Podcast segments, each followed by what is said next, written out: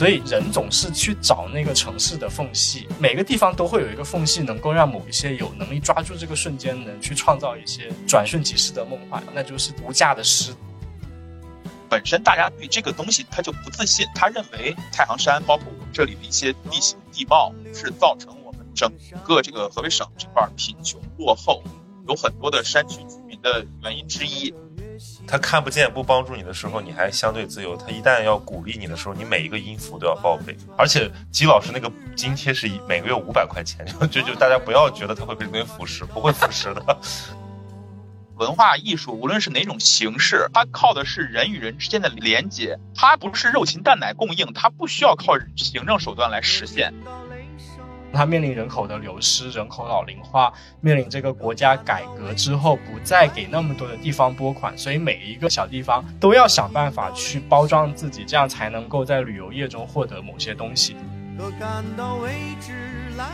Hello，大家好，欢迎收听本期的节目，我是曹宁。呃，提起石家庄，不知道大家的第一印象是什么？有没有人跟我一样是那首脍炙人口的《杀死那个石家庄人》？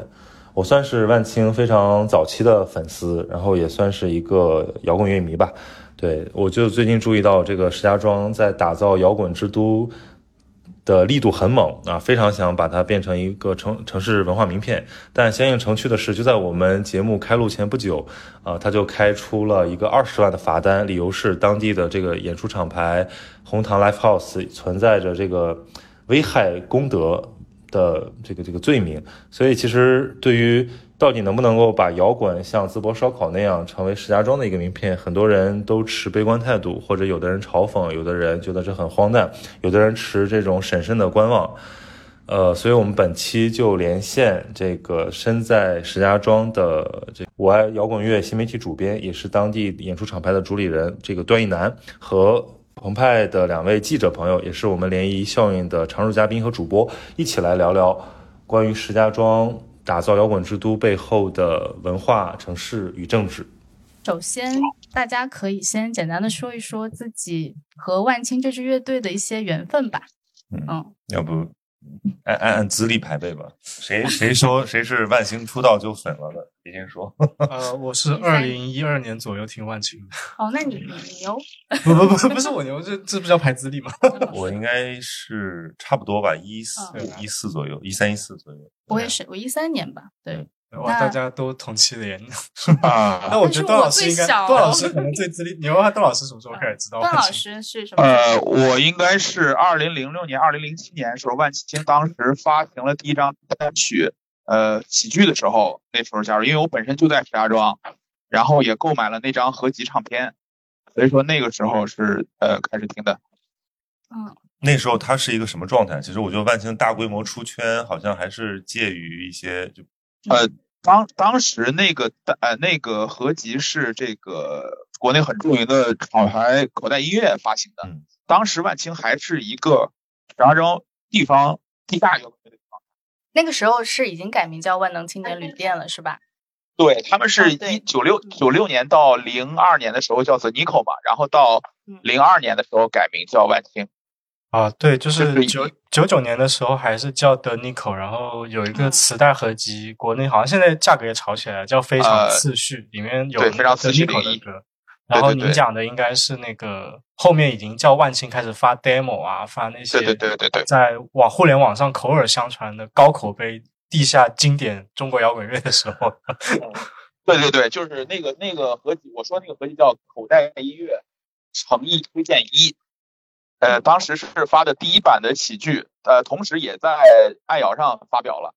然后因为呃当时的音乐环境，呃，可能这种偏呃就是就是偏这种类型的乐队其实不多。当时国内的摇滚乐环境其实还是以比较传统的像金属啊、朋克这类的乐队居多。这类的这类的乐队虽然有，但是比较少，而且确实，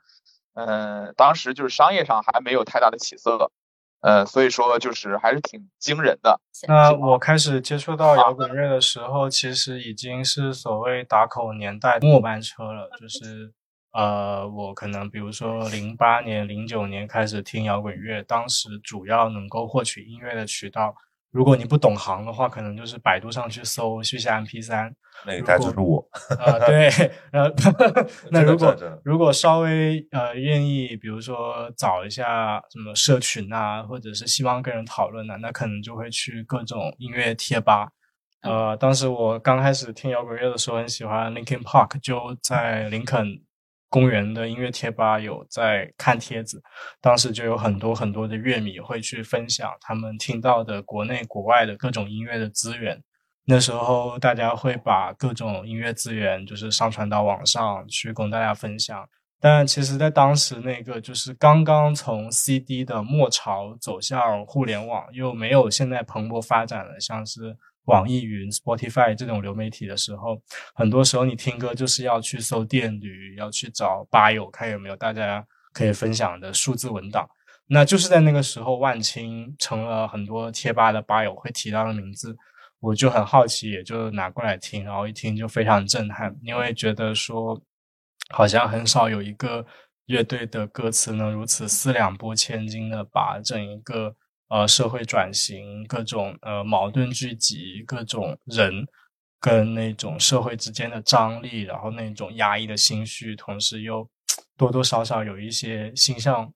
就是光明面的那种憧憬，各种情绪都放在音乐里面，而且玩的又是非常非常畅快淋漓的这种布鲁斯摇滚。因为就像段老师刚刚讲的，其实同期的这个。呃，中国摇滚乐它跟国外的那些所谓的主流摇滚乐都集中在欧美或者说是美国嘛，那其实中间有很多代差的，所以就是在可能国外已经玩完了像什么新金属啊、流行朋克这个呃风格的时候，中公中国就刚刚开始有人玩，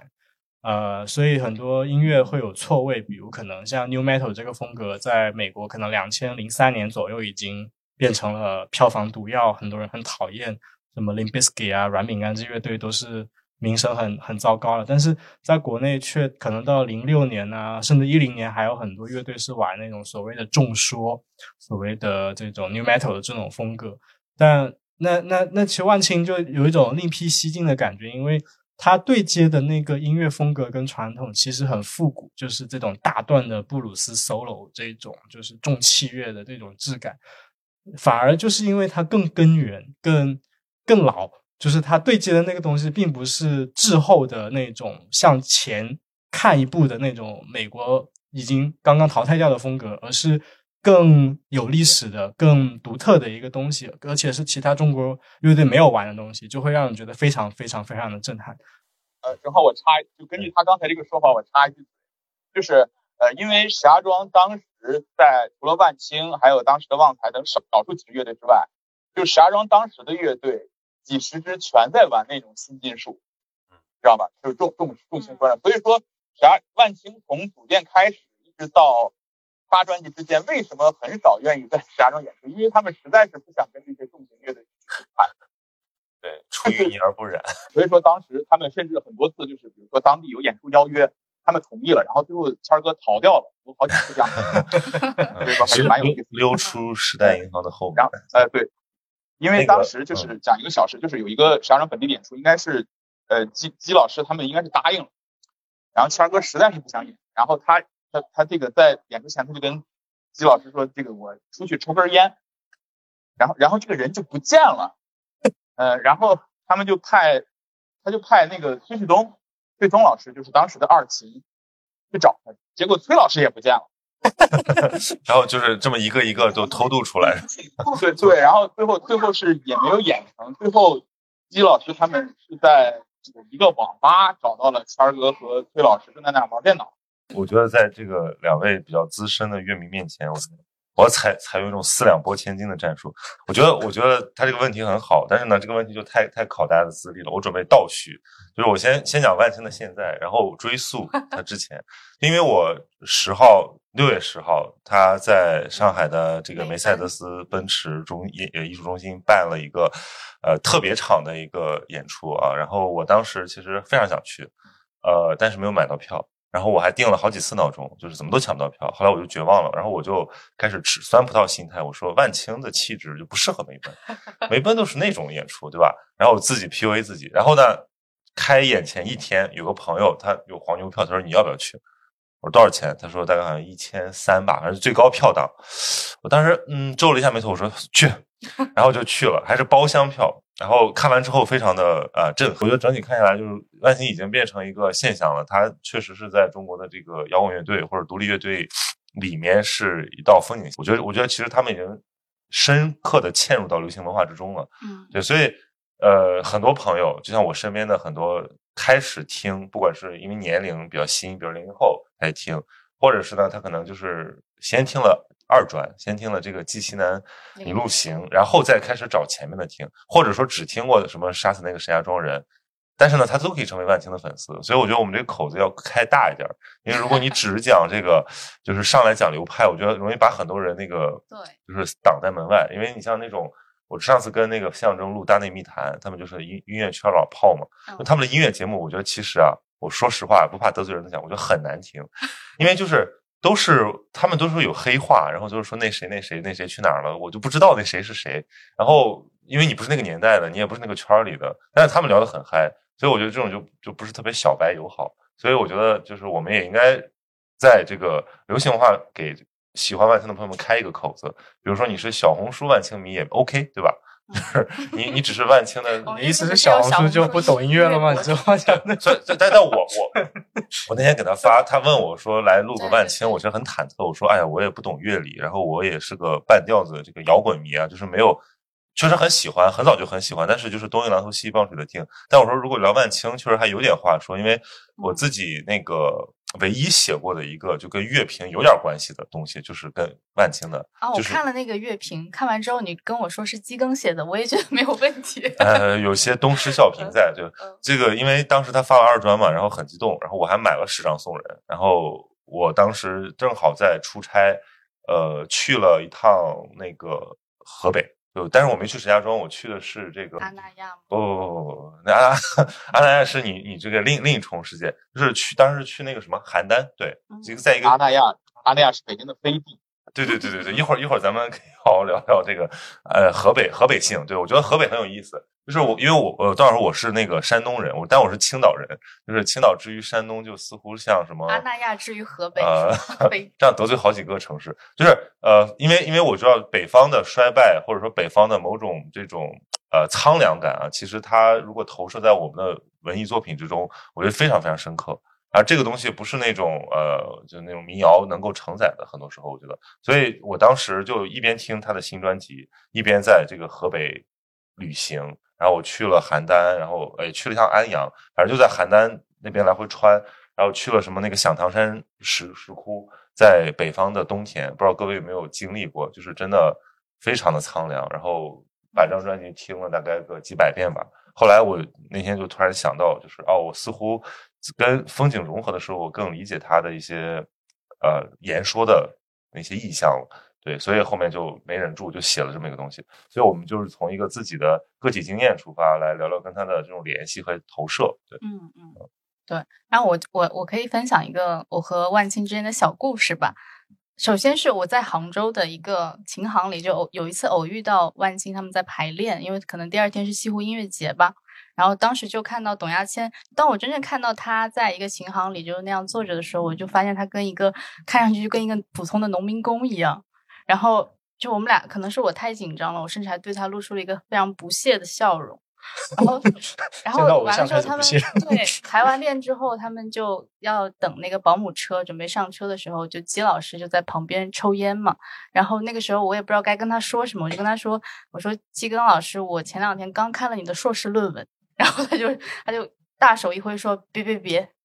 其实他可能想说的是去去去，不是？我觉得我觉得这个很尴尬，就 是他他的硕士论文我 也看过，看过，就是我们都是追星追到中国之网的。就是如果如果你想，如果你有一天有粉丝或者你的读者什么的说，我看过你的什么本科论文、硕士论文，你是不是想死？你是不是想把打晕？对对。然后基根老师的论文研究的是那个迪兰托马斯，也是一个。对民谣和摇滚史起到非常重要作用的一个诗人，其实我觉得基更他现在之于我们时代的意义，可能有点像迪兰托马斯之于那个时候的美国啊。他研究的是迪兰托马斯诗歌当中的那个非理性的意象。对，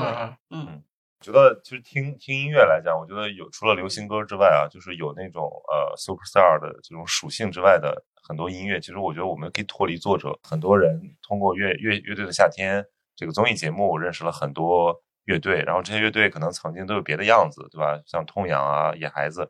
呃，但是呢，他们现在在那个时间点上，通过那么短的一个节目，就是一个切片，然后大家就给它定义了。那我觉得这种呃。反正这是一个这是一个长久以来的话题，就是说所谓的地下或者小众，你要进入到大众和流行的时候，你所经过的这种曲解啊，我觉得万青正在经历这个过程，还没有还没有结束。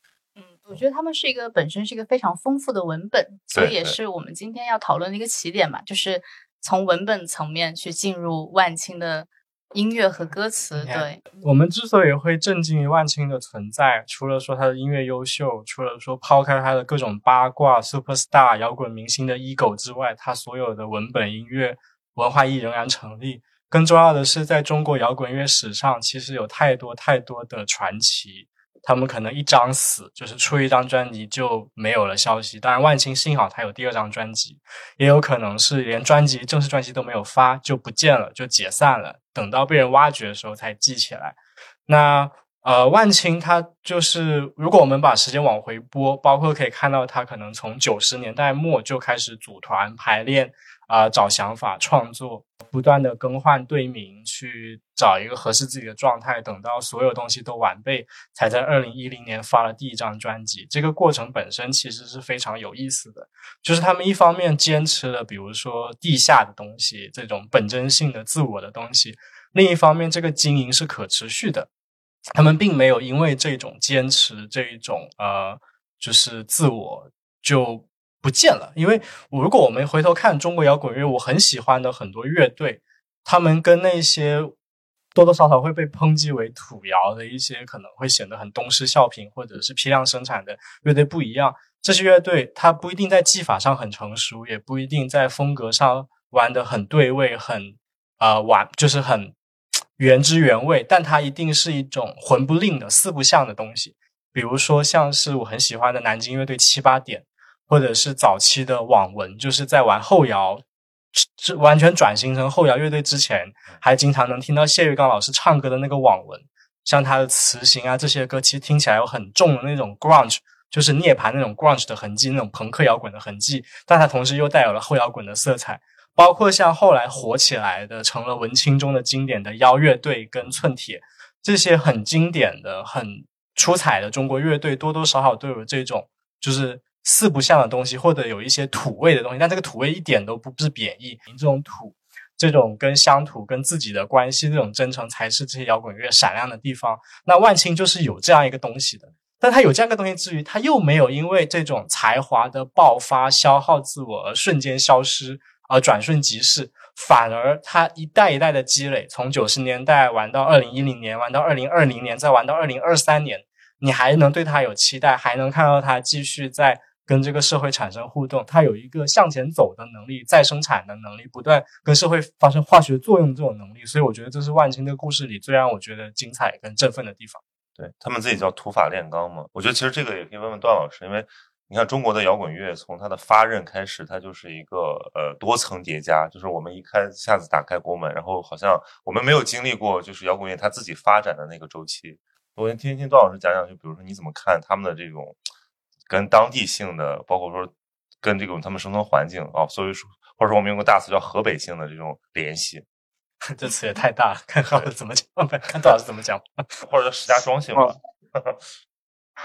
其实我觉得他们总体而言，就是说，呃，跟他们的就是父辈的生存环境有很大的关系，就包括呃谦儿哥还有这个呃就是那个姬老师他们。他们的父母辈其实应该就算是那种建设石家庄那种当地人，所以说他们其实承袭的是父辈的对这种这个城市的这种感官吧。就是他们虽然好像是谦哥基本上没有正经上过班儿，呃，没有像真正的一个工人去参与当地的这种什么生产生活，但是他们就是相当于是从上一辈汲取了这种生活上的一些想法，呃，所以说这个他们有了这种这些歌词的主题，包括他们这种。就是概括了这种石家庄乃至整个河北这种很压抑的情绪，呃，很平淡的这种生活节奏。直到那个姬老师去这个中南林科大去求学，包括回到河北师大来求学，他读的是英美文学嘛，呃，他把那种英美文学式的那种那种那种写作方式和他们对于这种石家庄这个城市，包括河北省这整个这人的这种生活状态结合在一起，所以他的歌词一是文学性技巧更好，二是他不像很多的乐队是靠幻想式的主题，或者是脱离实际的主题，或者是格局很小的主题来取胜，他们就是平铺直叙的来讲他们的感官。所以说，为什么能直击人心？跟姬老师，呃，他的这种他这个求学的经历，还有包括他们上一辈的这种经历，有很大的关系。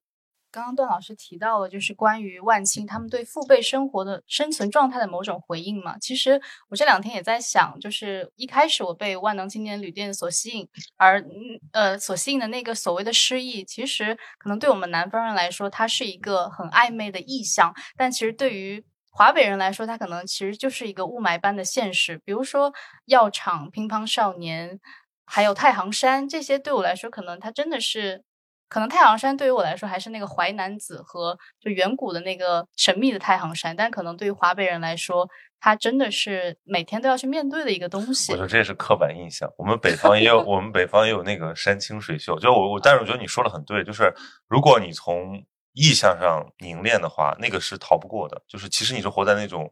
氛围里面的。就是讲一个特别俗的东西，就是很多南方人去了北方，或者尤其去了河北，所以说这个燕赵多慷慨悲歌之士。他开始说：“我开始理解这句话，为什么理解？因为确实很悲啊。因为你这冬天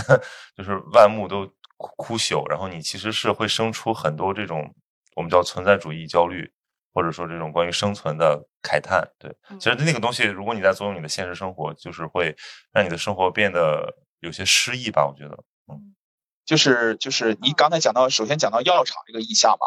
呃，就是本身这个像石家庄的这个工业，这种它其实很多是那种改革开放之后，或甚至是在建国初，呃，国家相当于是派了很多的这种工人来支援石家庄，然后有很多这种就是其实相当于是外来人口留在了石家庄市，成为石家庄新的市民，然后有一部分石家庄各县的这种呃这种县里的居民来到城市里，呃，石家庄相当于是一个就像移民城市一样。呃，所以说它里面有各种各样各省份的人的这种语言呐，各地区不同的文化这种交融，在一个厂区里面变成一个大熔炉。然后这个厂区从呃这些建厂开始，无论是哪个厂子，他们可能有些是建国初就有了，有的是可能是文革之中，有的可能是改革开放之后建厂。他们这些生活的呃节奏一直是没有什么变化，一直到这些。厂子逐渐在这个经济发展中落败下来，呃，他们的节奏其实没有太大的变化，就很像，嗯，厂矿子弟，呃，那种感觉，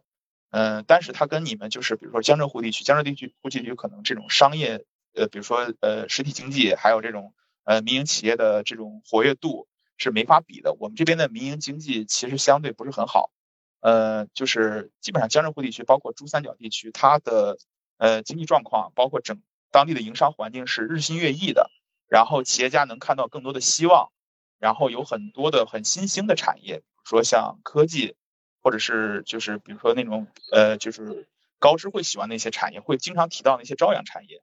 石家庄还有包括河北省整体的产业还是以传统的工业，嗯，就是相当于是夕阳产业为主，所以说，嗯，这里的人的生活状态。普通那些上班族的这种心理的想法，对未来的期冀跟南方是有截然的不同的地方，尤其是北京、天津也有它的这种相对好一点的产业，那河北省就显得更加压抑，因为我们是属于作为护城河存在的，在经济上不可能有太大的活跃的氛围，呃，这是从药厂延伸出来的一个想法。然后刚才您还提到了太行山，对吧？对对。啊，对。就是有没有，就是有一个感官是我个人经常遇到的，但是可能你你不太清楚。就是我跟很多的南方的朋友聊，南方的朋友就很喜欢介绍他们那里就是哪个景色特别好、特别美，是吧？欢迎我去玩、去吃。但是我们这边的朋友一提到我们当地的什么太阳山相关的景区，就有一种，就类似于哎，这种地方谁来啊？什么好玩的这种这种自嘲感，就是本身大家对。这个东西他就不自信，他认为下意识的认为这个太行山，包括我们这里的一些地形地貌，是造成我们整个这个河北省这块贫穷落后，有很多的山区居民的原因之一。所以说，我们自身对这些东西是有一种抵触情绪的，可以这么讲。对，就记得我，我记得之前有一个东北的哪个省忘了的一个官员，他讲说，我们这边人才流失的一个很主要的原因是我们这边气候不好。但是其实你如果这样讲的话，不可能有新中国的这个共什么共和国长子的东北老工业基地。就是我觉得这个还是它是一个归因倒置，就是是因为这个地方年轻人不爱待，然后回头给他找补了一个点儿。对，经济原因其实影响了很多很多的层面，所以说大家又不能从。经济上面找原因，这里面有很多是国家层面的原因。就我们这里人的态度，其实基本上就是这样。他不像很多南方的朋友，包括北京的朋友那样自信，他对家乡有一种羞涩感和这种耻辱感。所以这种感觉，我是觉得挺微妙的。就是说，因为我们之前聊东北嘛，我们就是其实觉得它跟这个河北的状况有一些相互映照的地方。因为你看东北的现在的电影也好，文学也好，包括它的。这种大众的叙事啊，经由漫长的季节引起的这波对东北的兴趣，我觉得都是它是很长历史作用的一个结果，就是大家已经慢下来了，或者说已经在某些方面已经没有所谓的奔头了。当然，我们是非常非常这个抽象的来说这件事儿，所以呢，它会生出非常多的这个。丰富的文化景观和文化想象。我是之前认识一个呃沈阳的作家叫金特，他不是特别的金特啊，呃，他不是制作那边出，对对对，他不是特别的大众，他还是他的书很多都也没有没有没有出版，都是一些地下私私自恶车对吧？对对对，东明啊，然后我我就觉得他们的那个状态特别像我以前在文化史里面见到的这个呃呃嬉皮士啊，或者说什么格林尼治村的那些艺术家，就是他们其实不太。考虑他们在的那个地方，什么什么经济发展啊，什么文化补贴啊，你不要跟我聊这些，我们就是纯搞自己的东西，完全的脱离时代语境，就是在自己的身上克服了他们的时代。我觉得这也是一种生机吧。对，所以我们当然我们不是非得要用文化来去代替经济，去为一个地方增添它的魅力，但是我觉得它的这种本身的运作规律就是错位的。对。其实你讲那种大家一起玩、大家一起做事，其实本身就是很多艺术创作的起点或者爆炸的点吧。就是像北京当年有很多人一起去北京玩摇滚，九十年代到现在，北京也是最重要的地方之一嘛。然后，呃，我们提到摇滚乐历史上很多很多的地方，像西雅图就是 grunge，就是那个垃圾摇滚风潮的发源地。然后像是纽约有无浪潮运动。然后北京以前还有一个标签叫 No 北京，就是四支乐队为代表，像什么 c a s i c a 后海大鲨鱼、哪吒，还有 Slapline 这些东西。很多时候，我想那些玩一起玩的朋友，未必是出于一种啊，我要反思，我要批判我当下的现实。呃，不是说是啊，我要为我的家乡增增添增光，怎么我要让我的家乡出，在我的家乡出人头地，让大家记得我的家乡。他们很多时候聚在一起玩，并不会有这种初心，或者说一种很强的抱负，是要他们就是想一起玩，想一起表达，找到志同道合的朋友，然后一起创作，把整个氛围带起来。但这东西是一种微妙的反作用，它一定会让就是他所在的那个地方变成一个。呃，让人记住的地方，比如大家后来就记住了纽约的各种文化，记住了西雅图至于 grunge，记住了北京至于摇滚乐，甚至现代的石家庄至于摇滚乐，就是事在人为。所以就是，呃，这些人也许是试图超脱于这个时代也好，或者说是直抒胸臆的去讲述他们所遭遇的那个时代。但如果他们一直坚持做下去，或者如果这些人真的有才华，如果那个氛围足够好，一定会后来反哺改变他眼前的那个现实。对，所以我觉得主要是还是要有闲，然后有缝隙，就是有一个你不要来管我，让我能够野蛮生长的一个空间在。说其实很多创造文化上的创造，它也不是能够规划出来的，就是我们在抱有预期，然后在这种有预算的情况下去投资的那种文化，它是另一种，它是产业，它不是呃个人性的创作。对。就其实刚刚大家在讲太行山的时候，我想补充一个，就是基庚他们自己写的一段话，就很很契合刚刚段郎老师说的，就是你对太行山的那种不耻于去提及的那种感觉。他说，呃，人们向下挖掘煤炭，向上崩山采石，去炼制白色的钙制品，一黑一白不是琴键，而是一整个县的营生，还有县里人的两个肺。最近才发现，《记西南林路行》里的每一首歌里都提到了太行山，就是太行山，它确实是，我觉得是万青重新的去塑造了一个太行山的史诗样子的这种感觉。就是太行山，我觉得有点像是欧洲的那个奥林匹斯山吧，就是众神的一个聚集地。然后太行山，它在中国，比如说它是《山海经》和《淮南子》所发生的地方，它有很多的神兽在里面。就是古古诗里面有记载说什么有上其上有金玉，其下有璧，然后有兽焉，有鸟焉。所谓的兽就是所谓的河北莫麒麟里面的那个莫麒麟，那有鸟就是山雀。就他真的从莫麒麟、从山雀这样的神兽，从那个《山海经》里的那个神秘的太行山，一直开始讲述，一直讲到那个充满了太行水泥的那个太行山。所以我觉得，就是万青的新专辑，在我看来最伟大的一个地方，是它有点像是对这这个太行山这座神山进行了一个祛魅，或者说去讲述了它非常现代化的一整个史诗的过程。对，所以在这个角度上来说，我会觉得万青很像他，他你与其说他是摇滚乐，你也可以说他是一个非常前卫的民谣，因为它的叙事性真的就是有一种无可抵拟的感觉。他在这十年之中，他打磨掉了很多可能小聪明啊、花哨的东西，但留下来的这种非常完整的结构，真的是呃有点不可超越的感觉。不知道大家对新专辑有没有什么想分享的？就是本身这个《记西南林路行》本身是作为就是万青这一批乐队，包括包括这批乐手，尤其是这个呃，首先他们去这个太行山是骑行了很久，就包括他们应该有很多次进进入太行山脉，不是那种景区啊，他们只是去做骑行，去相当于是游览，但是其中过程中看到了很多，比如说类似于采矿啊，或者当地人的这种生活现状。呃，所以说他们其实有一种向下在寻找的感觉，因为从第一张专辑开始，他们第一张专辑里面其实还有一些偏浪漫的想象，就相当于一种向上的思维，就比如说他们去寻找海边那种感觉，想寻找就是星球啊这些呃更向上的词汇，就是他们其实更像一些呃年轻人，但是很沉稳那种感觉，就是还是有一定的这种学生时代对浪漫意象的想象，但是到了第二章之后，他们其实是作为一种。接近中年的这种感觉，对生活的探求，因为他们发现了，呃，太行山周边居民这种生活的真实，就是他们本身作为知识分子，或者是说作为摇滚乐手，本身可能生活相对比较优渥，他们可能如果是他们不去做这次骑行，他们只是正常的排练演出接音乐节，他们可能不会有太多的生活上的感触吧。所以说，这次骑行对他们相对来说是帮助很大，他看到了很多。他们平常不会去接触，可能听说过，但是不会太会接触的东西，血淋淋的站在了他们面前。他们看到了，呃，当地这些产业落后，包括当地那些呃居民的这种还处在相当于上一个时代的生活，所以对他们这张专辑的创作是很有帮助的。我我我当时听二专的时候，因为我就是也是在旅行过程中，就是坐在那个车上，然后颠簸。呃，感受着这个，其实很多矿区啊，河北有很多这个，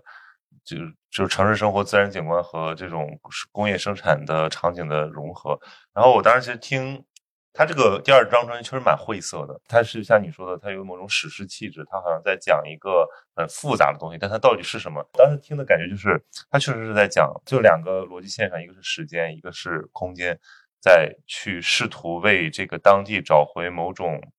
理解现实的线索，就是比如说从泥河开始，这个非常的舒缓和呃带着野趣的这种呃自然感，到了采石那种爆裂的情绪，甚至那种悲怆感，再到了山雀啊有一种茫然，再到后面就进入到迷幻，进入到甚至是进入到有点赛博的那种呃是冰冰冷的感觉，就是这样这样听下来，其实你在从。中国的大地上穿梭几趟，你会马上发觉他在讲什么。就是其实我们从石家庄到北京也很快，不到半天。然后你可以马上在这个呃，就是山崩地裂的那种矿区和 CBD 的那种这个水泥森林之间来回穿梭。然后人的经验被高度挤压，然后我们的感官的那种错乱。其实你再回头听他的歌，你发现他让我们后知后觉的预言了我们整个。新中国二十世纪后半叶的这个发展史，就是其实也是人在进入现代化的过程中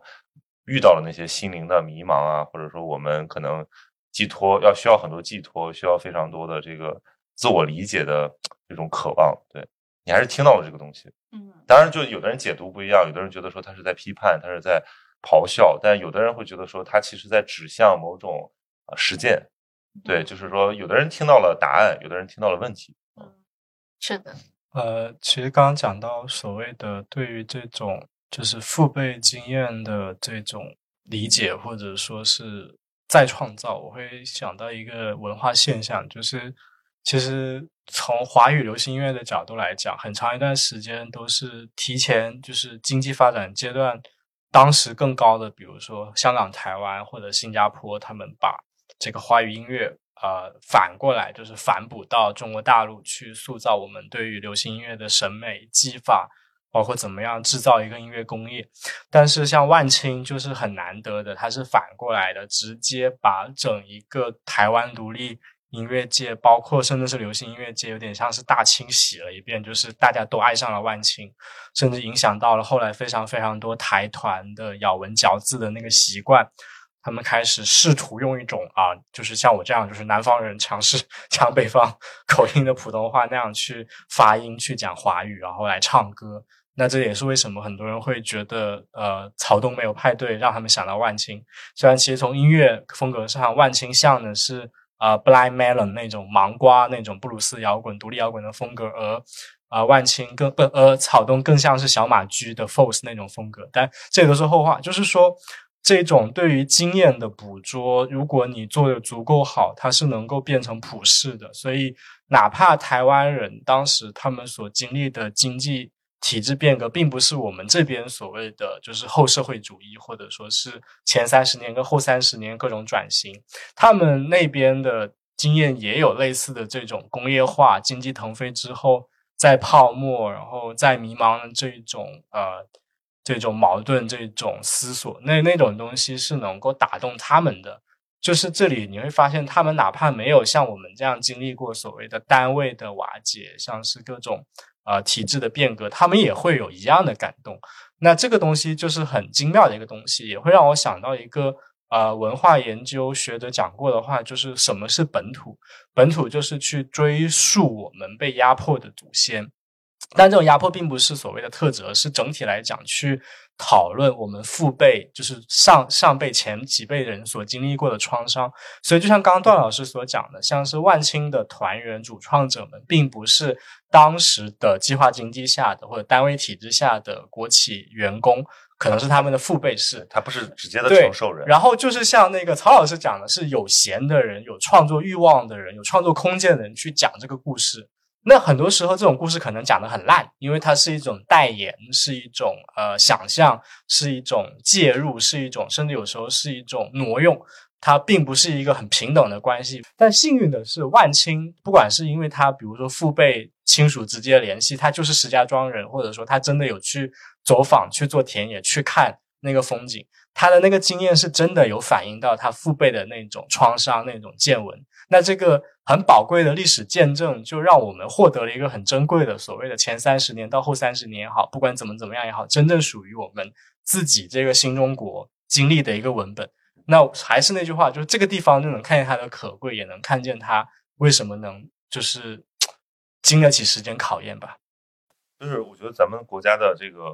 哎，但是这样这样讲又特别宏观，就是其实你最后还是很多东西要，比如说到北京。去出名到上海来赚钱，对吧？他要推到大众市场，推到一线，但其实他的那个核都在他的地方性上，都在他那种独特的，甚至是非常个体化的生存经验上。所有的叙事，我觉得这个这个是规律吧？对，如果你不能从自己上，从自己的经历和自己的这个传统身上去找到你的路径，其实你是没有根基的。对。就像为什么我们觉得有的东西特别糖水啊，糖水摇滚，就是因为它好像在迎合某种情绪，就好像是他觉得听起来也差不多，可是你再往里走，随着你的这个受众的经验的累积，你发现它无法持续的回应你。但是如果你是我们在讲自己的生命故事，在讲我们的地方叙事的话，它就可以持续的产生能量，因为你其实我觉得最终人还是从作品之中看到自己。对，投射了很多自己的需要，投射了很多自己的感受。对，嗯，哎，段老师，就是河北话里面有没有那种，就比如说形容就河北人的某些特点的？呃，类似于像北京说人轴啊，像上海说腔调，那河北人讲究什么东西呢？就或者说你要讲到性格的话，河北人用来自我描述的词汇，广东人只能想一个词叫孤寒，就是吝啬。我们这里说一个词叫做蔫儿，就是估计在全国的全国的词汇里也有，就是说说这个人很蔫儿，就说明什么呢？就是说这个人没有生气啊，就是说他生活方面不积极，包括他整个人体现出状态很消极。呃，其实这是我们这里很多人的一种状态，就是说他得过且过，因为他也没什么生活中也没什么可以令他积极起来的事情，他无非就是上个学、上个班，正常的教育、生孩子，然后过完这一生。他不像很多的这种大城市或者是一些好的省会城市这样，就是年轻人每天好像有新的希望，呃，在寻找，是吧？在探求。嗯，我们这里人其实很多都挺蔫儿的，当然现在有一些转变啊，因为我们这边。相对来说，很多的朋友去北漂，然后他们回来也会带来一些相对思新一点的思维。呃，新一代年轻人相对来说可能比以前要稍微好一点，他们已经跳出了父辈那种感觉，他们有着更多的想法，哪怕是他们出身平民，嗯，他们也想过更好的生活吧。所以说，我觉得这种这种思路是在转变的。刚。段老师提到的这个也让我想到，是我当时在去河北石家庄看万青专场的时候，我对石家庄的那个感觉就是，我觉得它是一个跟摇滚乐完全没有关系的地方。然后当时应该是对于我们乐迷来说，可能是一件盛事吧，就所有人，我从在上海虹桥的时候就遇到很多人要去石家庄去看这场演出。但是到了石家庄，你会发现啊，司机会问你说，呃，最近好像很多人在外地人在这里打车，这里发生了什么？然后他们可能从来不知道有这么一支乐队，然后也不知道自己就这样子被代表了，被写进了一些艺术里。然后我甚至也没有看到过太多的本地的年轻人，我也不知道说石家庄的年轻人他们现在是一种什么样的状态，但。就好像石家庄，它和摇滚乐、和反叛、和活力这些词汇好像没有什么关系。不知道呃，我的感觉是不是我的一个比较片面的想法？石家庄乐队的创作给你们上海人听的，对，这种感觉就被消费了一番。嗯，呃，我大概给你讲吧。其实有一个很好的对比，就是二零一三年的时候，当时美国的著名金属乐队 Metallica 去上海演出，当时我们全国的这种听摇滚乐的朋友都跑到上海去看演唱会。当时的一些，我们跟的哥呀，包括这个，就是比如说路过的人，也有一些交流，就是他们没有听过这支乐队，但是他们对这种演唱会形式，包括海外的艺人来华，习以为常，就说明是上海作为文化交流的重地，它是合格的，所有的人是默认这个文化是没有任何问题的，大家是抱着一种很欢迎的态度，即使他是一个从不看演唱会的的哥，或者是普通人。但是石家庄本身的就是无论是文化还是演艺方面的工作都很薄弱，它作为一个省会，在整个华北地区是票房数据最差的，就比它甚至可能比呼和浩特还差。呃，所以说，所大部分的市民首先他对这方面没有任何感官，就是呃整个石石家庄的演艺界，除了日常的一些惠民演出、剧院演出，很就是很就是也没什么讨论度。只有寥寥的几个明星来过，类似于五月天呐，就是齐秦呐，就是很少的明星来过。大家本身对这个东西很不熟悉。另外就是，呃，就是虽然说石家庄号称是绕红烫，其实总体来讲还是一种圈层内的一种戏称。包括就是整个这个我们这个听摇滚乐这个乐迷群体里面，它就相当于是一种内部的自娱自乐、玩梗嘛。它跟整个讽刺的，对它跟市民。它跟市民阶层其实没什么关系，因为你看北京是吧？北京因为它摇滚乐队多，即使普通人他也知道，可能有一些乐队、有一些 live house 在存在，但是石家庄人可能是连 live house 这个单词都没有听说过，大部分石家庄人，对吧？就是，嗯，就相当于是他这个市民阶层和我们这个文化这个这个圈层是割裂的。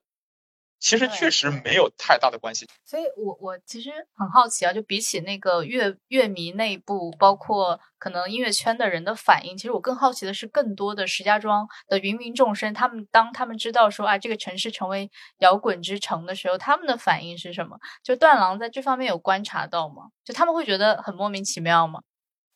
呃，不会，就是就是我确实观察到了一些，因为。就是我的很多同学，他们可能是做其他行业，跟这个没有关系，但是他们知道我是在做演艺行业，就好多同学都艾特我，公司来这里办活动吧，哎呀，石家庄在打造这个东西啊，这里赶紧整点，赶紧来挣点钱啊，我们来聚一聚，都是这样的情况，就是他们可能对这个说呢产生一种兴奋感，嗯，就是群众，就是说可能对这个遥控之城的概念，他可能也没有完全的理解，他只是当成一种街头路演的形式。嗯，当然，他们可能有一些相对年轻一点，对这个城市抱有热情的一些人，可能认为这是一个好事，就是他不听摇滚乐，但是他觉着石家庄需要这个东西。感觉就是就像我我们这个主题就像一个连续的专题一样。之前聊淄博，我们也聊到，就是说，就是对我山东人来讲，我说淄博它的符号性很弱，然后有了烧烤之后。现在满大街都是淄博烧烤，我在上海已经吃了好几顿了。对，但其实石家庄，我想如果他要拿一个符号的东西来，其实当然这是一个不错的选择。可是我我在想说，它会不会起到反作用？就是它可能会 产生更多魔幻的，甚至说它会让这个产业快速的进入到乱象啊。因为以前有很多这种一补贴就出问题的呃赛道。就是我前几天，因为我看到了这个现象，然后我大概发了一段话，我说就是说文化艺术无论是哪种形式。呃，包括可能有一些体育运动，它是不是它本身是作为呃，就是类似于自然而然春风化雨的一个过程，它靠的是人与人之间的连连接，关注这方面领域的年轻人或者是朋友，嗯，对于这个文化的积极的去探求，它不是肉禽蛋奶供应，它不需要靠行政手段来实现。就包括我举一个例子，就是山东的那个音乐，山东的政府对于音乐节这个市场的这种态度其实是放权，呃，他为这个乐迷提供配套的服务，是吧？他加快审批的流程，但是主要的工作他交给那些专业的演艺公司来做，比如说迷笛啊，或者当地的一些演艺公司。但是石家庄政府他是想抓权，就是说他虽然说也听取了我们行内人士的意见，但是他总体来讲是以自己的思路。自己的已有的经验在处理这个摇滚之城这个项目，导致他与怎么说呢？就是他导致他一种很荒诞的感觉，因为本身这个文化，它就是一种带有这种反叛色彩，会有一些自由主义的这种感觉。然后你把它搞成了一种类似于堂会一样的感觉，这个这个事情怎么看怎么别扭。他看不见不帮助你的时候，你还相对自由；他一旦要鼓励你的时候，你每一个音符都要报备。就是对，因为因为其实总体来讲，就是呃，有关有关部门层面，它其实要的是秩序，比如说法律啊，或者所谓的公序良俗。但这个东西很多时候就是，比如说大众的这种呃接受度和比如说一个文化领域内部的接受度是完全不同的。如果万一因为摇滚之城这个项目会对很多的当地的乐队的一些很正常的行为进行批判或者是约束。那这个事情起的肯定起到的是一个反作用。当然，目前我们这个摇滚之城项目开展时间还比较短，所以说具体会变成什么样，会不会是越越来越糟，还是拨乱反正？呃，我们还要静观其变。啊，我其实听下来感觉有两个重要的。话题可以讨论的一个是亚文化本身的特点，另外一个是到底要有什么样的产业政策。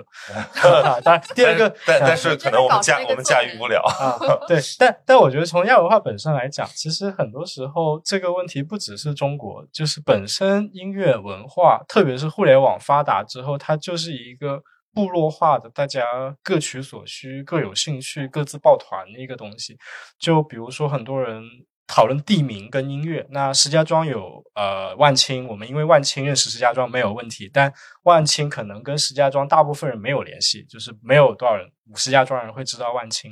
那同样的，像是最近这几年在国内红了又红的说唱风格叫 Trap，它来自美国亚特兰大，你也不会认为每一个亚特兰大人都喜欢 Trap，都会玩 Trap。那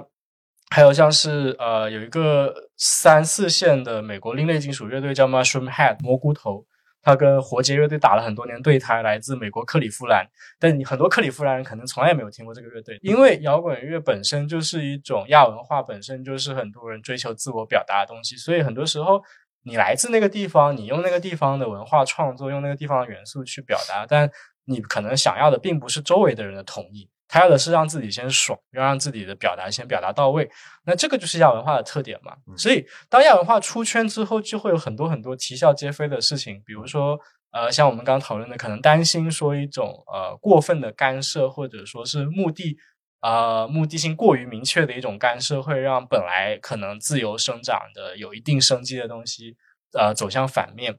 那我们作为乐迷，有时候也会遭遇到，比如说，呃，我自己是很 nerd 的一个人，我很喜欢去看各种音乐风格的文资料，去还原各个摇滚乐队的历史，去沉浸式的听这些东西，去如数家珍的去讨论这些东西。但这些知识并不是说你必须要有才能去听音乐的，音乐就是一个很直观的东西，它让你爽，让你嗨，让你开心，让你忧郁，让你能感受到共鸣，这就够了。很多人他就是因为这种感觉才去听音乐，你也可以指责他是不是在跟风，是不是不懂。但这种我要考考你的感觉也太那个，就是直男太 ego 太爹了，对不对？我们不要这种氛围，我们要的就是大家一起嗨，一起开心。但如果是这样的话，又可能说就是一群很圈层的、很有黑化的一一一小撮的核心乐迷，跟一些因为比如说呃选秀节目啊。呃，产业政策上的宣传呐，媒体上的宣传呐，那种主流引导啊，过来的人，大家放在一起，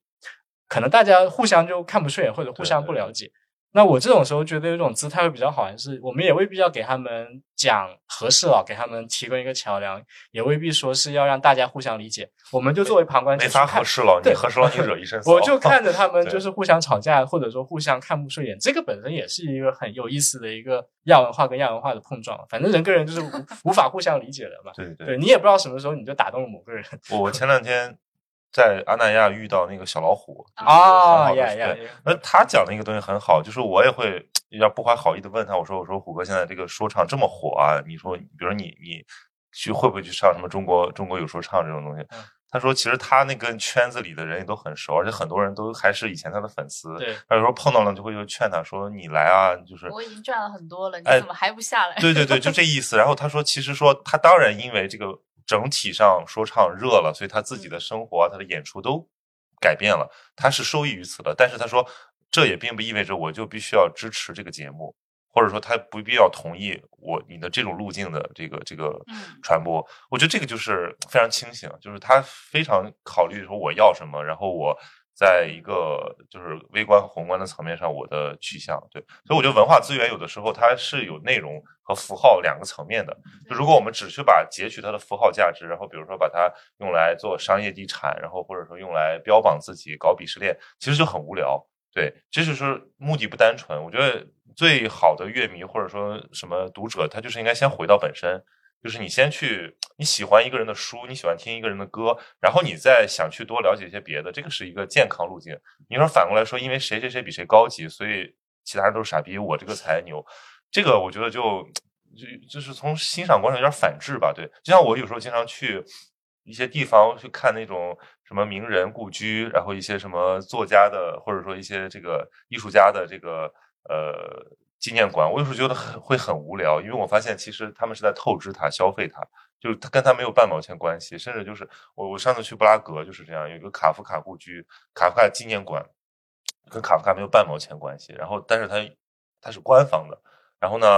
确实卡夫卡在布拉格生活，但是其实那整个调性也都不是卡夫卡式的，就是没有做的很用心。那我觉得这个就事在人为，有的时候一个这种纪念馆或者说一个。呃，实体空间它能够做出那种感觉，是因为有主理人，他跟那个创作者本身有一种心心相印的关系。但如果你这个只交给开发商或者交给官方，它经常就变成符号了。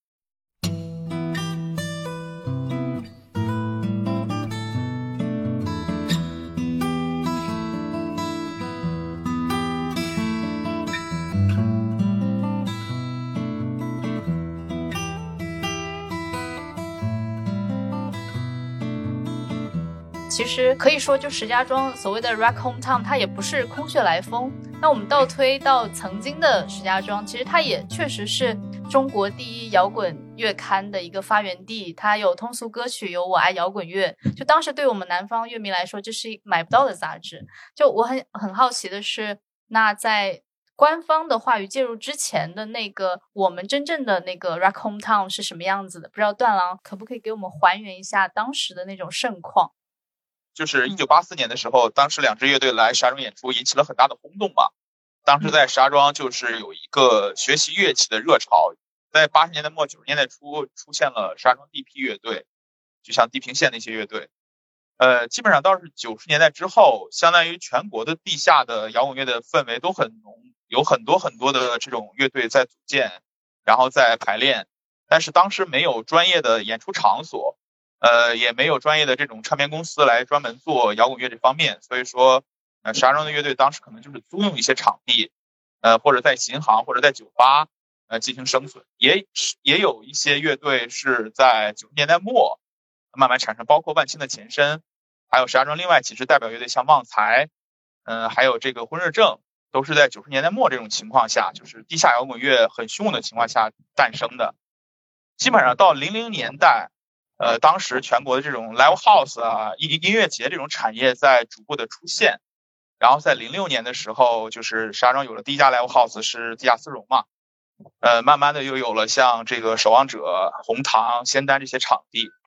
然后呢，也慢慢有了自己的音乐节品牌，一开始是嘉禾音乐节，后来是星光音乐节。慢慢的就是我们本地有了。充足的这些产业来支撑当地的摇滚乐队的演出。这个产业政策其实我不想讲的是一个很大的问题，反过来是讲人怎么面对这个东西的问题。就是，呃，我很喜欢一个台北的 Street Punk 街头朋克乐队，叫共犯结构，有首歌叫《东亚大笨蛋》，它的歌词有讲到，就是说，呃，东方的高楼林立，街头的无赖横行，无法无天，但不会无病呻吟。后面还有一句歌词，说的是世界版图的缝隙，城市边缘的战斗，不同的轮廓高举一样的拳头。就是说，像呃，曹老师刚刚提到了非常多的这一些地下文化场景，比如说像金特刚刚您说的写作圈子，或者我们刚刚讨论到的 grunge 各种 music scene，就是这些场景，它都是人去回应环境做出来的东西。那我们知道环境很多时候会制约人，会影响人。比如说前三十年的经验，当然影响了每一个单位当中的人。那社会主义后来的市场化改革又影响了新的一批人。但是你怎么去回应这个东西，很多时候是创作者个人自己的一个决定或者思路。就呃，我观察的一个现象，比如说像我看过一个音乐剧电影，就在上影节也放过，叫的《Commitment》，就是追梦人，是爱尔兰的一个音乐抓马吧，就是说一群人他们。聚在一起，想要搞个乐队，然后去表演很多鸡飞狗跳的事情。但我注意到最有重要的一个事情是，他们能够拿失业金。嗯，就是这个失业金这个东西，我觉得在欧美的流行文化里非常重要。它能够让那些呃调皮捣蛋的混子啊，各种杂七杂八的人，在没有工作的情况之下，依然拿到钱去创作。你当然可以质疑他是不是偷偷去嗑药了，是不是搞了很多就是不该搞的那种。我们认为主流文化里认为。违规越轨的事情，但有了这个社会保障基础，就是这种欧美普遍的这种社会福利制度，尤其是欧洲，他们就有那个空间去搞创作。就是我就想拿起吉他，我也不怕失业，我就能够有时间精力去玩音乐，我就可以写歌，可以搞音乐。那在中国，我们其实不同城市都不一样，像。呃，有很多其实是不是一种二元对立的，就不是说你在经济发达城市更好创作，也不是说你在经济不发达城市就更好创作，而是说像广州，它有城中村，它深圳有城中村。呃，我是广东人，我在深圳长大，在广州念书嘛。那城中村有大量的廉价房屋，呃，各地的流动人口汇聚而成的美食街，然后非常繁茂的夜市经济，它可以支撑一个人过来做走鬼，就是五条人。他们可以在那里住了很久，然后不怕房租贵，然后可以呃很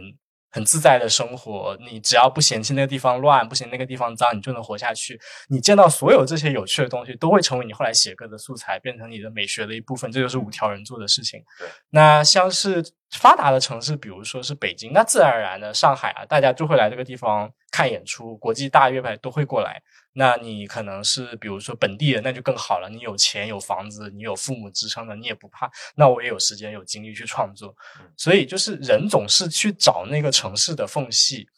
呃，从每个地方都会有一个缝隙，能够让某一些有能力抓住这个瞬间的人去创造一些转瞬即逝的梦幻。如果有人抓到，那就是这个无价的诗的感觉。所以万庆是这样子的，然后我喜欢的像很多南方乐队也是这样子的，他们就像南京有 PK 十四有。呃，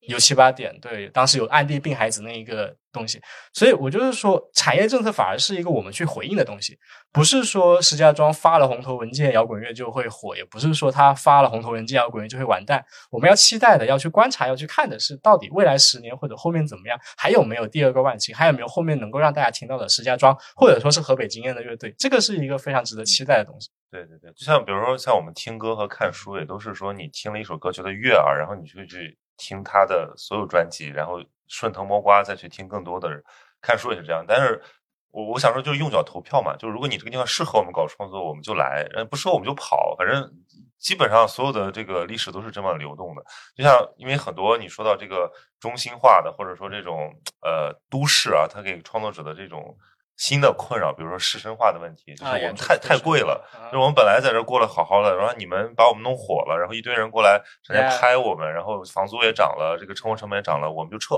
我们就撤到旁边去，撤到郊区去，或者甚至我们就回乡。我觉得这个就是很自然，对。但是我们就觉得一个好的产业政策，它可能是寻找一个平衡，就是有一个不打扰的空间。就比如我像那个我去雅典。就看他们那个戏剧啊，我还找了一个他们当地那种做戏剧宣发的一个小部门聊了一下。其实他们还还蛮神奇的，因为希腊确实有戏剧传统啊。但是我不知道像雅典这个地方，它一年上演的这种自发的民间剧团排的戏就上千出，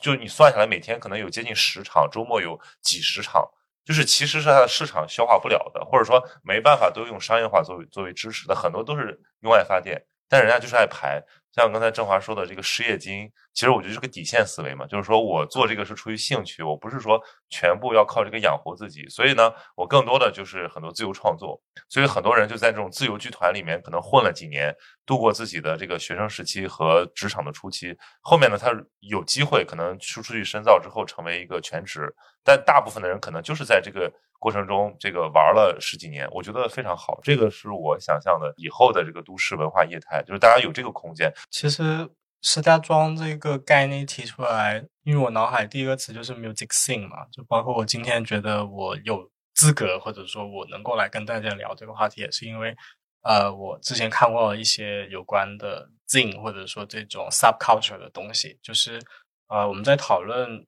音乐跟城市的时候，西方人或者说英语世界的人，他们第一反应就是讲 music scene，就是说，呃，有一个场景，它是聚集起来了很多志同道合的人，他们会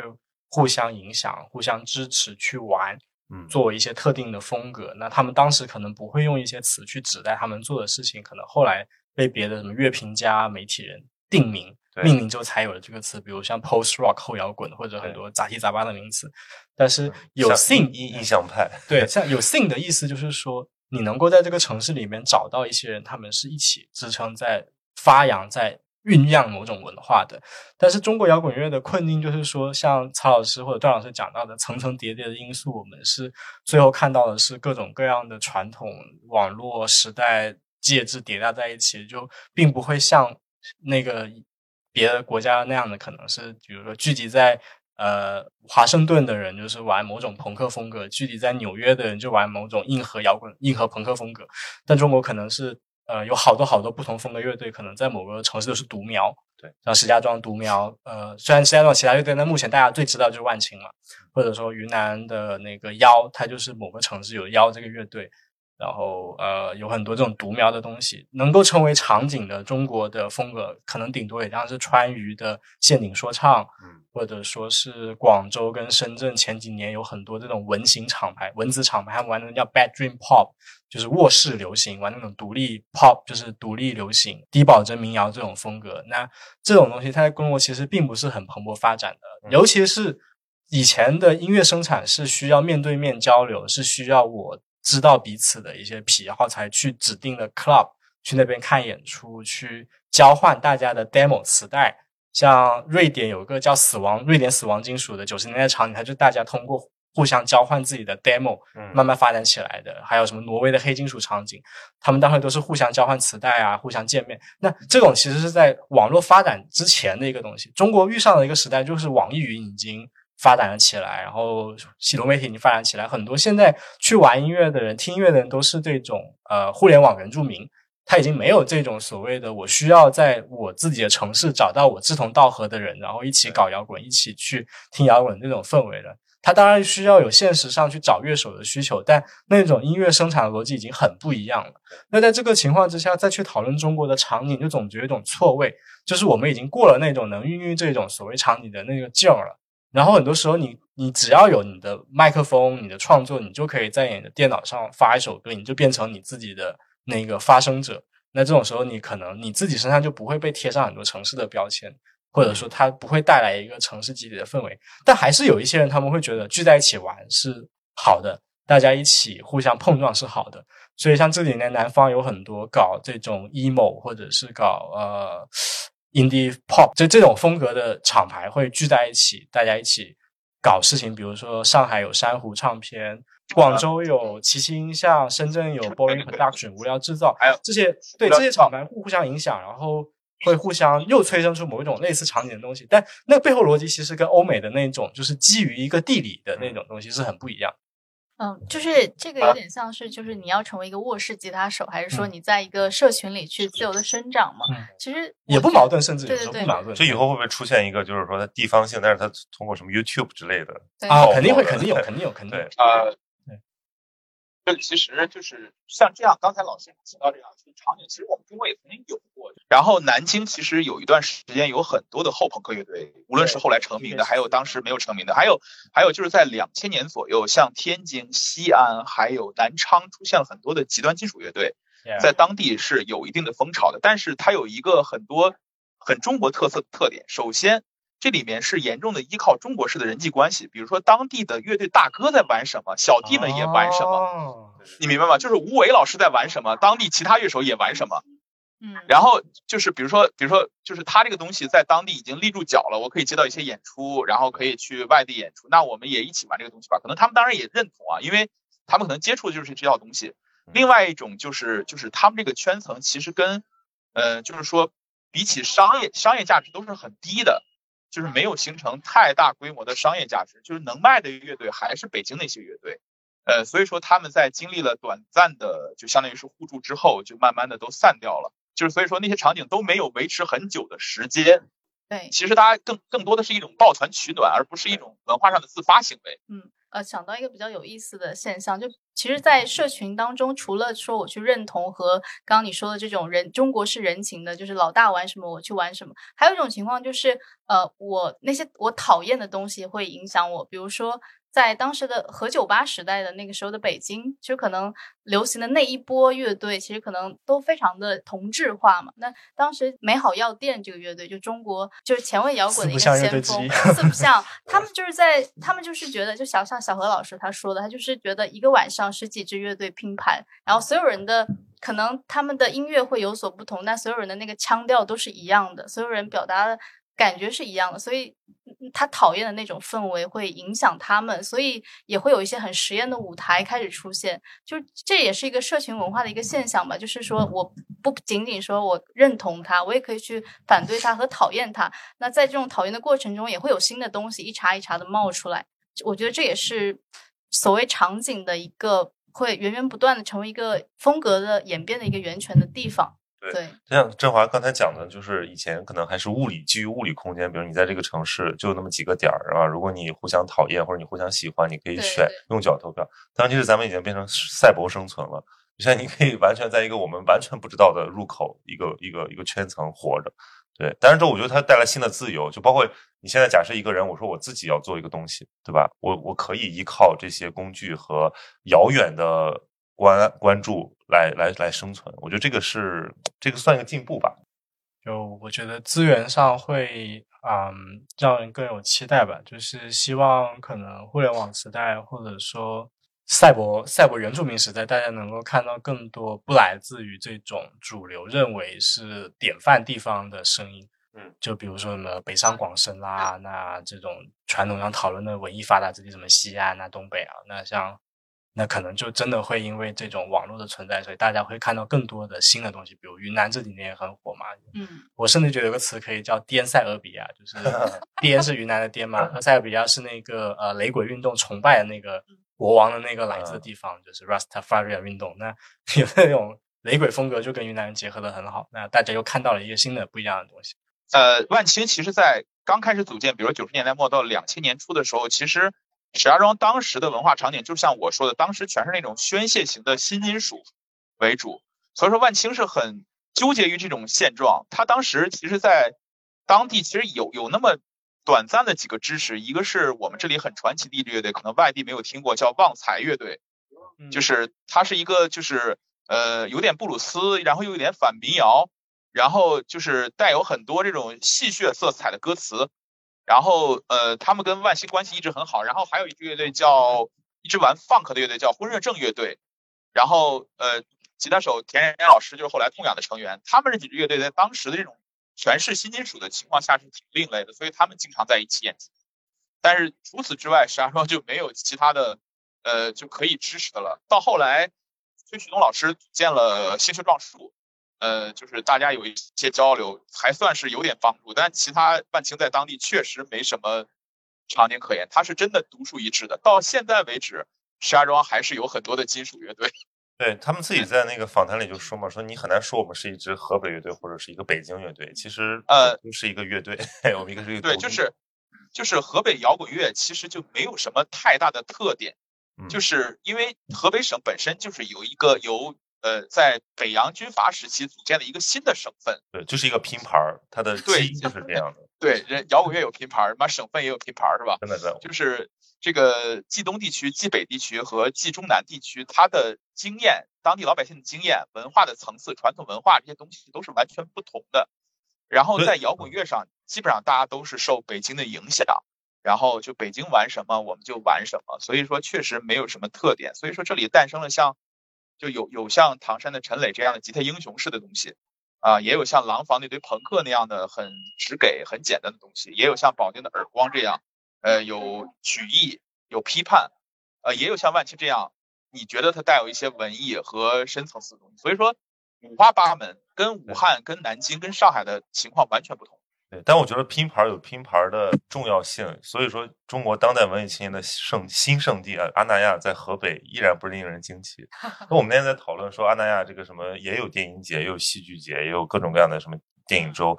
呃，它会孕育出什么东西？这个是我们期待的。当然，现在看来，其实它还远远没有到那个时候，它更多的还是像一帮。就说北京的飞地嘛，就是一帮来自北京的这个资本大哥、文艺大哥，还有一帮来自全国各地啊，以这个北上广深为代表的都市小青年的一个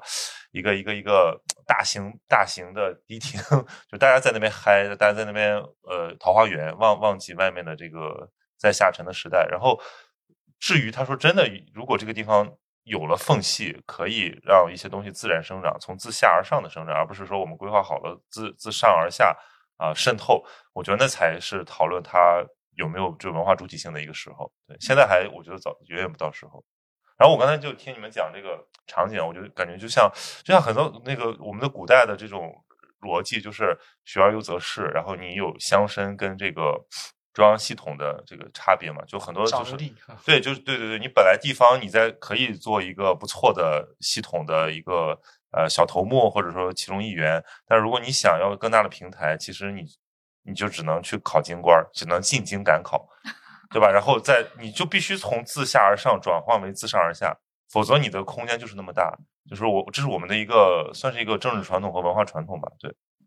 就我们刚刚聊了特别多关于城市和摇滚的话题，然后其实我也想聊一聊关于摇滚和政治的这个话题。其实我最近就又重看了那本。很经典的叫亚文化风格的意义，它是一个伯明翰学派对于亚文化的英国亚文化的一个研究，开创性的对。然后我就发现蛮有意思的，就是我们从他给出的这个发展路径，可以去某种程度上预测，比如石家庄摇滚之城的未来。他提到说，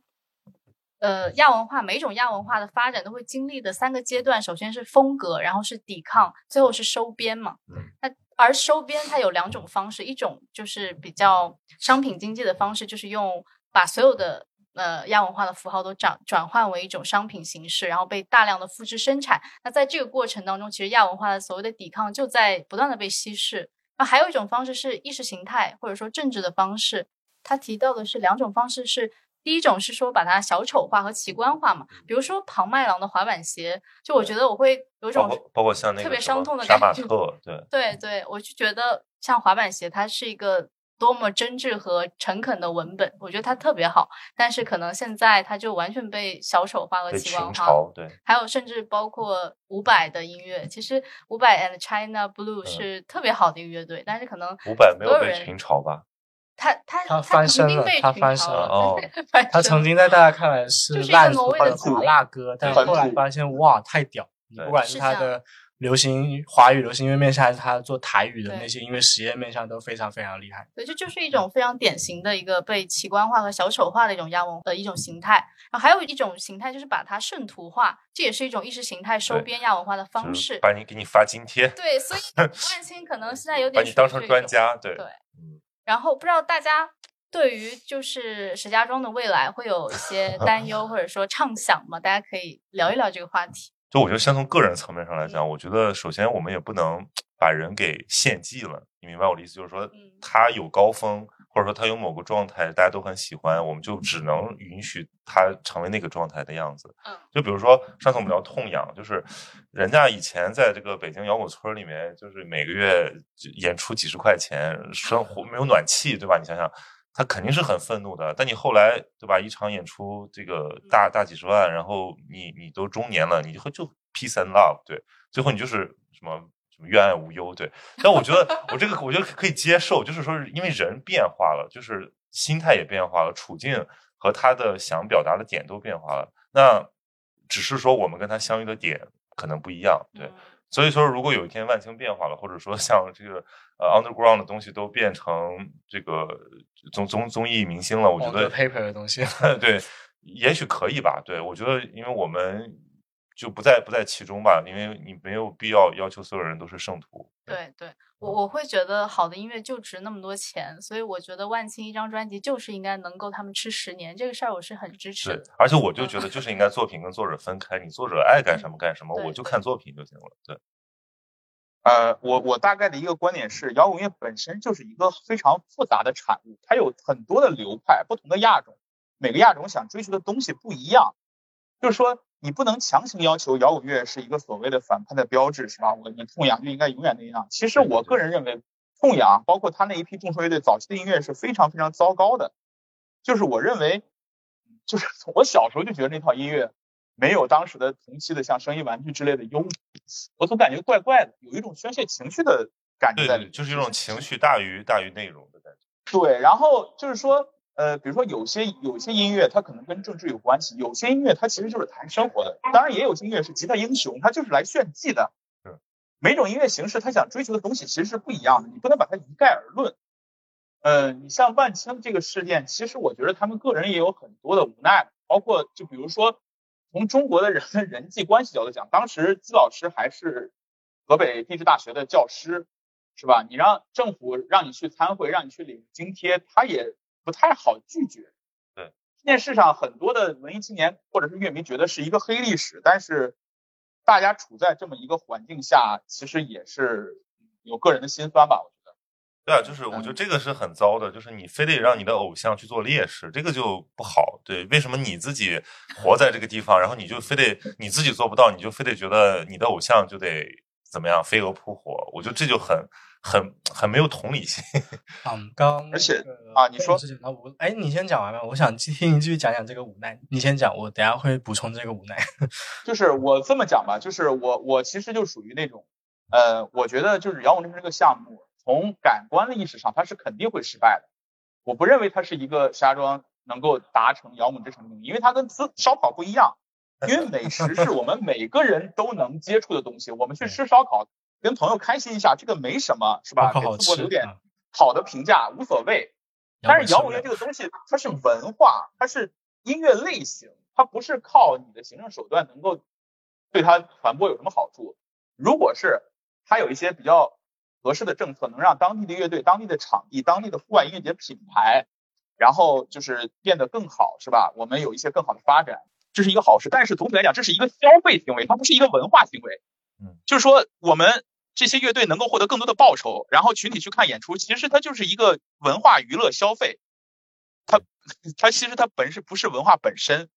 所以大家归根结底就是，归根结底，政府其实是为了促进经济，它跟你是什么文化类型没有关系。对我，我跟我跟段老师看法看看法非常一样，因为我觉得这个淄博烧烤的本质是消费降级，是因为你便宜近，对。但是呢，他搞这个这个摇滚之城，它其实是一种升级，其实是要求你更精细的花更多时间和。呃，财力在这个上面，那这个就是违反他的初衷的，对吧？而且姬老师那个津贴是每个月五百块钱，就就大家不要觉得他会被东西腐蚀，不会腐蚀的。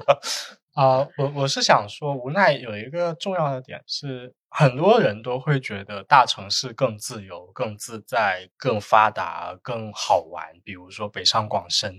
但是就是啊，然后很多人就会以此来，可能比如说像。呃，刚刚段老师提到的厌恶家乡、羞耻感，但是很多时候，为什么这些城市更发达？它并不是一个我们天生注定如此的嘛？不是说我们这个住在某个地方的人不够努力、不够聪明，所以这个地方不发达。它跟地理方位、历史缘由、国家政策很多东西都是息息相关的。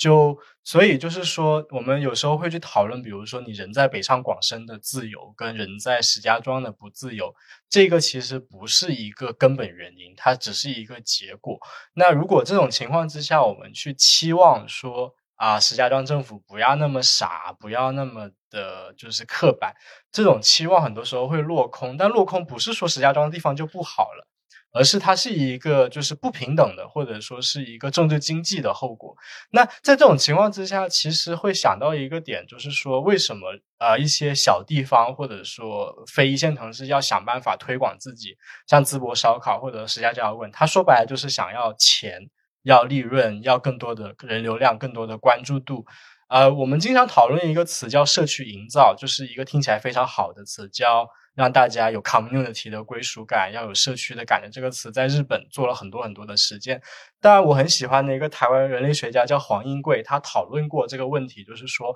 为什么日本要搞社区营造？其实不完全是一个公民社会发挥作用的结果，也不完全是个人跟个人互助的一个成果，而是说那些日本的经济改革过程中，在八十年代之后，很多的东京以外的小地方方，它面临人口的流失、人口老龄化，面临这个国家改革之后不再给那么多的地方拨款，所以每一个日本的小地。地方都要想办法去包装自己，这样才能够在旅游业中获得某些东西。所以，我们现在以为的什么熊本熊那个很很网红那个人，可能也是这种社区营造的后果。他要把一个地方发明出一个名头，让大家喜欢这个地方，向往这个地方，来看这个地方。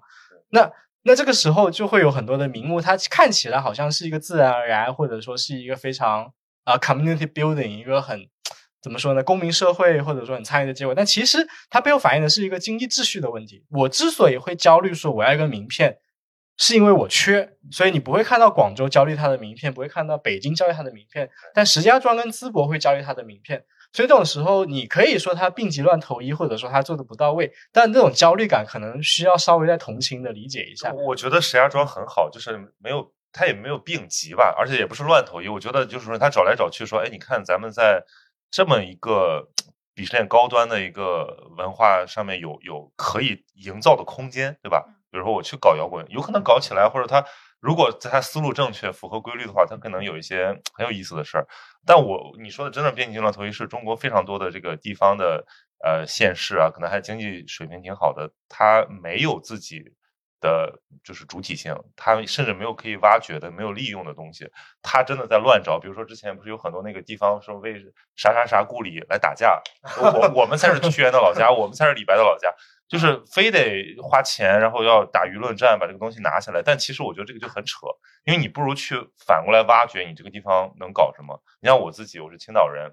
之之前青岛的这个我们的领导们就提出说，青岛要做这个北方深圳、文化延安和时尚巴黎，然后我就我就我就晕了，你知道吗？就是我说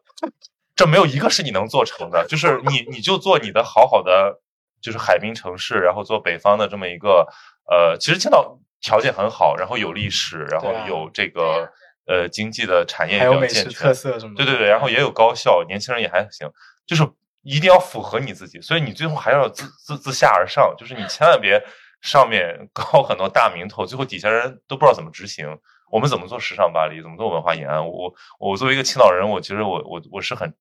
我是很茫然，这就会不会变成经济延安、文化深圳呢？对对对对对对，就就是就是神经错乱，我觉得。对，刚哎，段老师还有什么要补充的吗？就是石家庄的石家庄现在的现状，其实就是经济造成的。因为，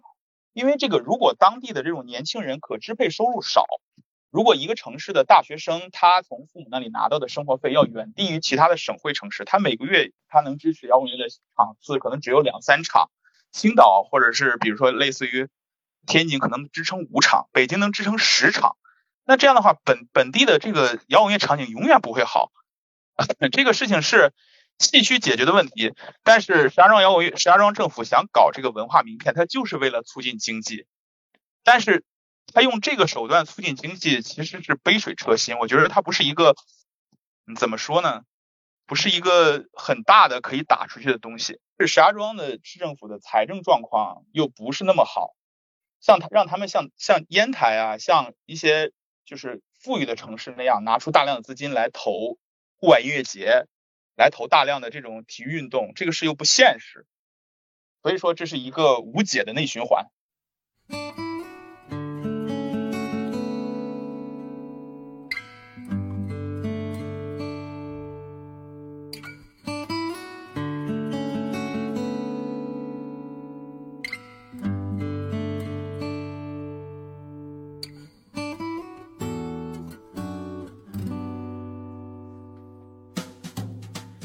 那最后其实还是想回到万青吧，其实也快收尾了嘛。然后我们可以都说一说自己最爱的一首歌，或者是一个段落，甚至是一个一句歌词，然后分享一下自己为什么喜欢吗？这么 这么这么客气吗？没有没有，就是要选个性签名了。现在啊，就郑华说吧，文不能测字，武不能防身，就是就是就是指向自己是吧？我我后来也在想，我说回去听听他以前的歌，哎，我反而觉得在他们的第一张专辑里面有更多自然的东西，然后符合我现在的一种处境。不想洗头。我 现在最喜欢的段落，可能还是那种最在生理上能打动你的，就是采石的最后的结尾，嗯，爆炸，嗯，爆破。我觉得整张专辑的气质就是这样，就是你能看到，就是向上向上去崩山采石的那种。就是矿难一样的东西在崩塌，但是你同时也能感受到爵士钢琴的那种灵动的闪光。我经常在上海地铁里戴着耳机听，不知道是耳机坏了还是……对对对，有种有一种那个打破第四堵墙的感觉吧。嗯。我个人其实最喜欢的东西其实一直在变化，随着我的心情，还有比如说我我是就是我就毕竟它发行了十几年了，这个时段其实一直在一直在变化。从歌词来讲，我最喜欢的是这个“是谁来自山川湖海，却欲昼夜厨房与爱”，因为我个人有很深刻的感触。因为本身我差点也去上海了，因为当时我从爱瑶离开后，当时想去上海上上海的黑的星音乐工作，但是最后因为家庭的原因，嗯，就是要照顾自己的父母，然后就回到家乡去发展。所以说，很多的朋友其实面临这样的困境，就是说他在嗯家乡城市，就父母身边和这个自己的理想想做的事情之间在徘徊。啊，有的人妥协，有的人在硬顶，嗯，所以说这句这句给我的感受是最深刻的。然后我也想分享这句给很多没有听过的朋友吧。我觉得希望他们无论是什么样的选择，嗯，能过得快乐。那段老师，段老师还顶得住吗？我觉得还好吧，因为我在我的老家也是在做我自己想做的事情，是吧？我在做演出，我在支持我们这里的乐队，然后我想帮助很多很好的有才华的年轻人，他们去成长。是谁来自山川湖海，却又于昼夜厨房。好，那我们这期谢谢大家，就到这里。那我们就跟听众说拜拜喽，拜拜，拜拜，拜，好的，谢谢大家来了解我们的故事。